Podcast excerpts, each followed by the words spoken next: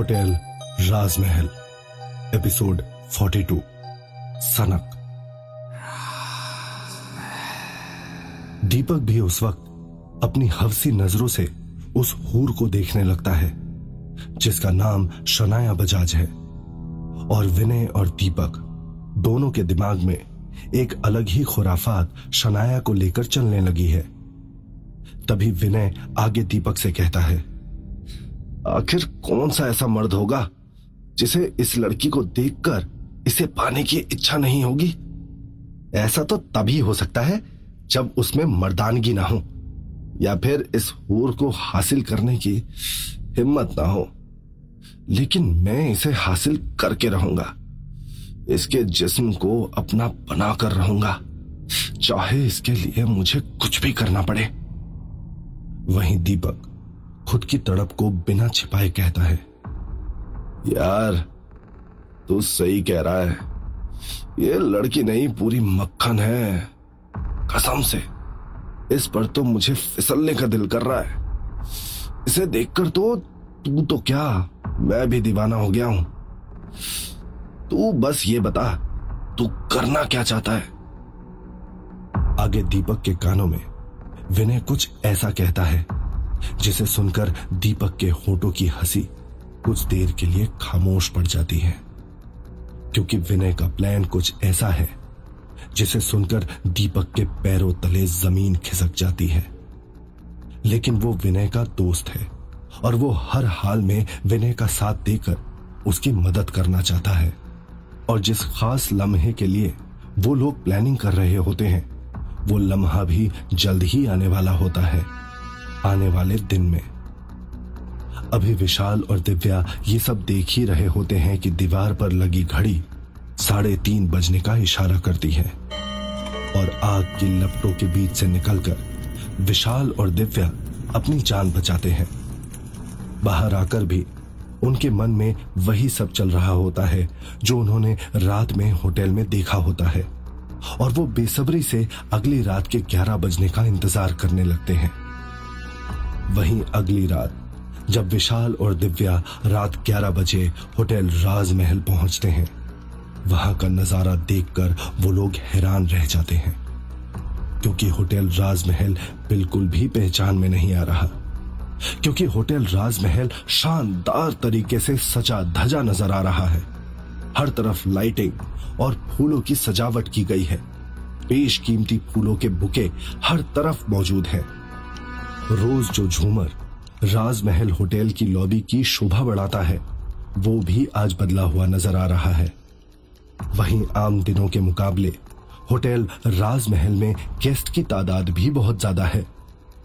Hotel राजमहल का कोई भी ऐसा कोना नहीं, जहाँ पर गेस्ट मौजूद ना हो। जैसे कि पूरा का पूरा जयपुर ही आज गेस्ट बनकर होटल राजमहल में शिरकत करने पहुँच गया है। कॉरिडोर से लेकर लॉबी तक हर तरफ़ शानदार अंदाज में लोग महँगे महँगे कपड़े पहनकर वाइन और शैंपेन का लुत्फ उठा रहे हैं। चारों तरफ़ दर्जनों वेटर्स घूम रहे हैं स्टार्टर्स स्नैक्स और वाइन लेकर। कई सारे गेस्ट अब भी होटल राजमहल के उस बड़े से दरवाजे से होकर धीरे धीरे आते जा रहे हैं। होटल के बड़े से हॉल रूम में लोग डांस करते जा रहे हैं। एक तरफ़ लाइव बैंड का भी बंदोबस्त किया गया है। वहीं होटल की इतनी ज़्यादा चकाचौंध भरी रोशनी और डेकोरेशन की वजह काफ़ी देर तक विशाल और दिव्या को समझ में ही नहीं आती है। आखिर में इस राज से पर्दा तब उठता है जब उनकी निगाहें मल्लिका पर ठहर जाती है। आज मल्लिका अकेली नहीं है, बल्कि मल्लिका के ठीक साथ साथ कोई और भी खड़ा नज़र आ रहा है।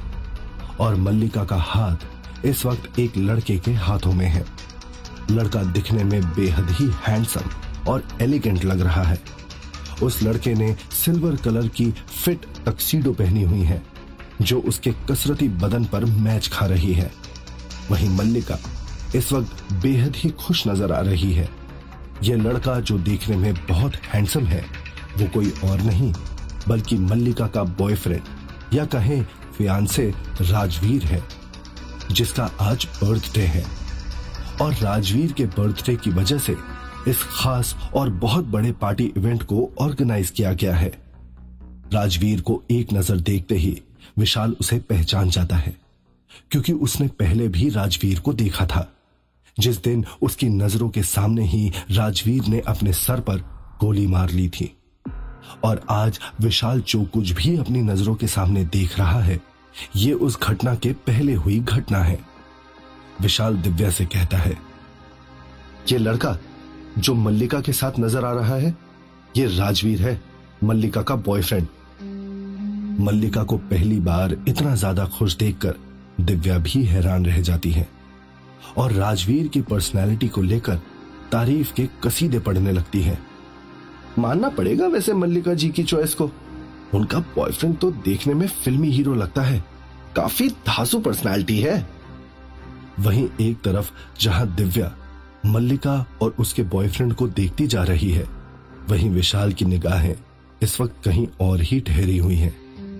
वो इस पार्टी के बीच भी किसी और ही शख्सियत को तलाश रहा है और आखिर में उसकी तलाश भी पूरी हो ही गई, क्योंकि वो शख्स इस लम्हे में बिल्कुल उसके नज़रों के सामने ही मौजूद है उस वक्त सीढ़ियों से एक बेहद ही खूबसूरत लड़की उतर रही है जिसने एक गुलाबी गाउन पहना हुआ है और उसकी खूबसूरती के आगे मल्लिका भी पानी भरती हुई नज़र आने लगी। ये शनाया बजाज है। उसके इस पार्टी में आते ही एक अलग सी भीनी भीनी खुशबू हवा में घुलने लगी।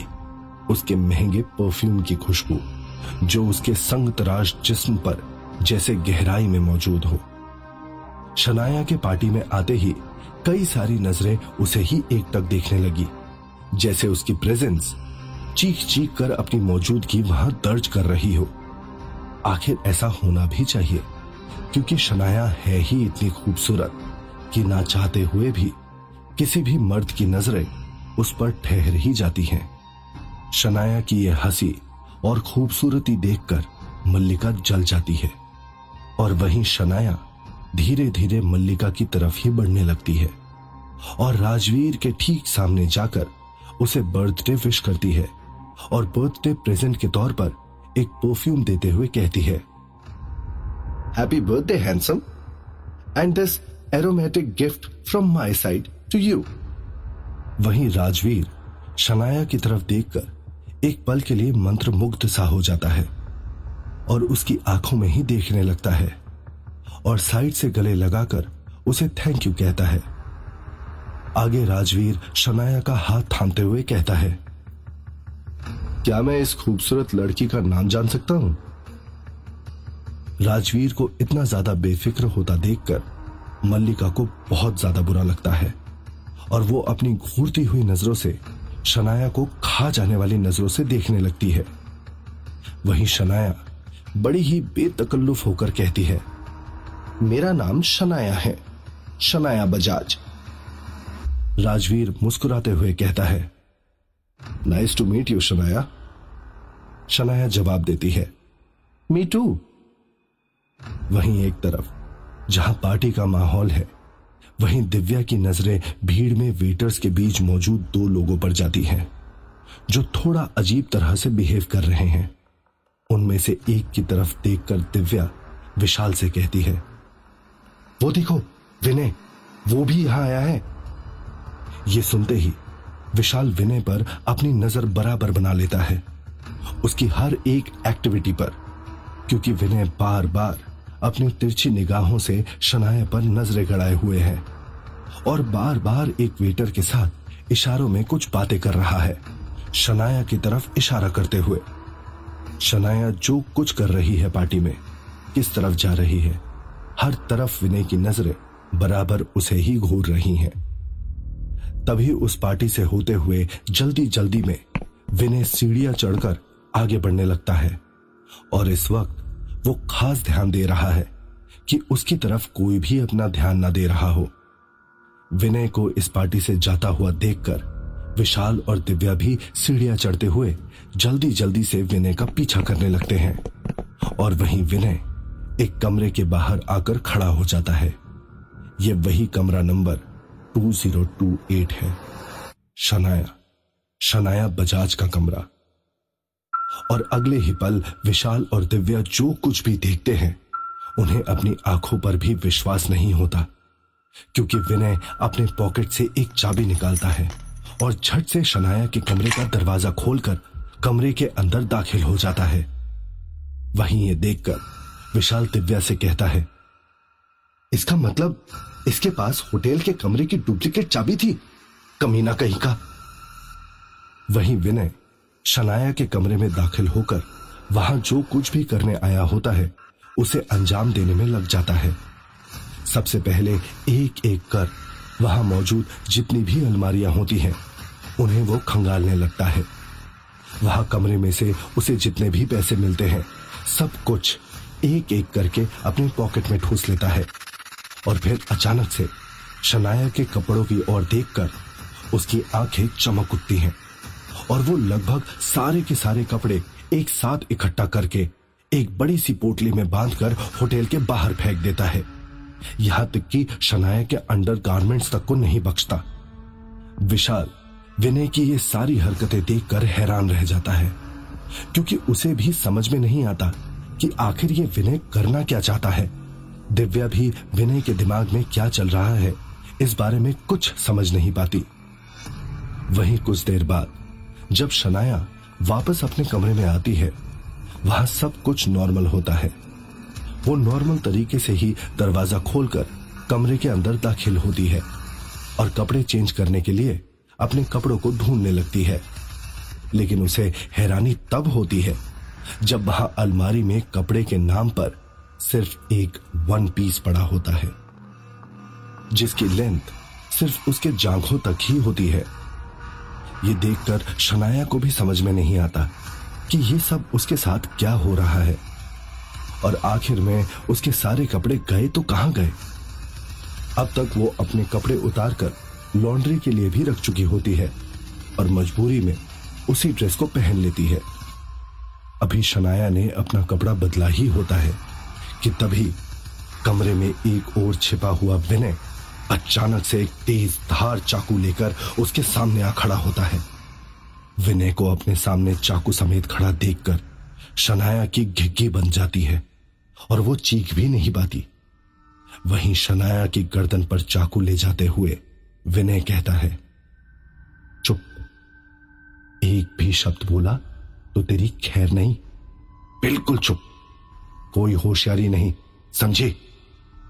और देखते ही देखते, कुछ रस्सियों की मदद से विनय शनाया के दोनों हाथों समेत उसके पैरों को भी बिस्तर के सिरे और पैरों से बाँध देता है। विनय शनाया को हिलने डुलने लायक भी नहीं छोड़ता और उसके साथ ही शनाया के मुँह पर भी कपड़ा लगा देता है। वही घबराई हुई सी हालत में शनाया विनय से गूँगी सी आवाज़ में तड़प कर पूछती है तुम्हें क्या चाहिए? विनय बिस्तर की तरफ़ आगे बढ़ते हुए चाकू समेत जाता है और शनाया के मुँह से कपड़ा हटाते हुए कहता है चिल्लाना नहीं। उस वक्त चाकू के खौफ की वजह से शनाया के मुँह से उफ तक नहीं निकलती। घबराई और सहमी हुई हालत में ही विनय की तरफ़ अपनी नज़रें नीचे किए हुए पूछती है नहीं नहीं नहीं मैं नहीं चिल्लाऊँगी। मुझे मत मारना। तुम्हें मुझसे क्या चाहिए? ये बात सुनकर विनय शनाया की तरफ़ देखता है और कहता है मुझे पैसे चाहिए। इस पर शनाया कहती है वहाँ पड़ा है मेरा बैग। उस बैग में से ले लो। जितना कैश मिले उसमें से। तुम सब रख लो और मुझे छोड़ दो। विनय पलक झपकते ही शनाया की बैग की तरफ़ लपकता है और जल्दी जल्दी से शनाया के बैग को खंगालने लगता है। लेकिन उसे शनाया के बैग से ज़्यादा पैसे हासिल नहीं होते। चाकू को शनाया की तरफ़ तान कर विनय कहता है, सिर्फ़ पाँच हज़ार। इतने में मेरा क्या होगा? मुझे और ज़्यादा पैसे चाहिए, क्योंकि तुमने जो कुछ भी मेरे साथ किया है और करवाया है, उसके लिए तो ये पैसे कुछ भी नहीं है। तभी शनाया कुछ सोचकर आगे कहती है मेरे इस बैग में एक डेबिट कार्ड भी होगा। उसे तुम रख लो। उसका पिन भी मैं तुम्हें बता देती हूँ। Four four two two. Pin number four four two two है। तुम ये डेबिट कार्ड किसी भी एटीएम मशीन में लेकर जाओगे और ये password four four two two machine में इनपुट करोगे तो तुम्हें आराम से पैसे मिल जाएँगे। तुम एक दिन में ज़्यादा से ज़्यादा इस कार्ड से पचास हज़ार रुपए तक निकाल सकते हो। पचास हज़ार रुपए सुनते ही विनय की आँखों में एक अलग चमक नज़र आने लगती है और वो मुस्कुराते हुए कहता है, इतने पैसे तो मेरे लिए बहुत है। और डेबिट कार्ड लेकर विनय वापस से शनाया के मुँह पर कपड़ा लगा देता है ताकि वो कोई शोर ना कर सके। और फिर वो शनाया को अपनी हवस भरी नज़रों से देखता जाता है। विशाल और दिव्या अब भी उसी कमरे में एक जगह पर खड़े हैं। और उन्हें विनय की सनक का गवाह अब भी बनना बाकी है। वही विनय, शनाया के कमरे में मौजूद मिनी फ्रिज खोलकर उसमें से चॉकलेट और बियर पीने लगता है। बिल्कुल भेड़िए की तरह वो फ्रिज में जो कुछ भी है, उसे निकालकर आधा अधूरे तरीके से खाते जा रहा है। और वहीं जो पसंद आ रहा है, उसे खाते हुए जो नापसंद आ रहा है उसे कमरे में खाकर फैलाते जा रहा है। विनय की इन हरकतों की वजह से शनाया को बहुत ही ज़्यादा डर लग रहा है, क्योंकि विनय के हाथों में अब भी वो तेजदार चाकू मौजूद है। तभी बियर की आधी बोतल कटकते हुए विनय अपना मुँह अपने हाथ से पोछते हुए कहता है, तुम्हारी जैसी खूबसूरत और संगे मरमर की मूर्ति जैसी बदन वाली किसी लड़की को मैंने आज तक नहीं देखा था। तुम बिल्कुल सफ़ेद मक्खन हो मेरी जान। तो क्या होगा कहानी में आगे? क्या किया था विनय ने शनाया के साथ? और विनय जैसे गिरी हुई मानसिकता के आदमी के साथ आगे क्या हो सकता है?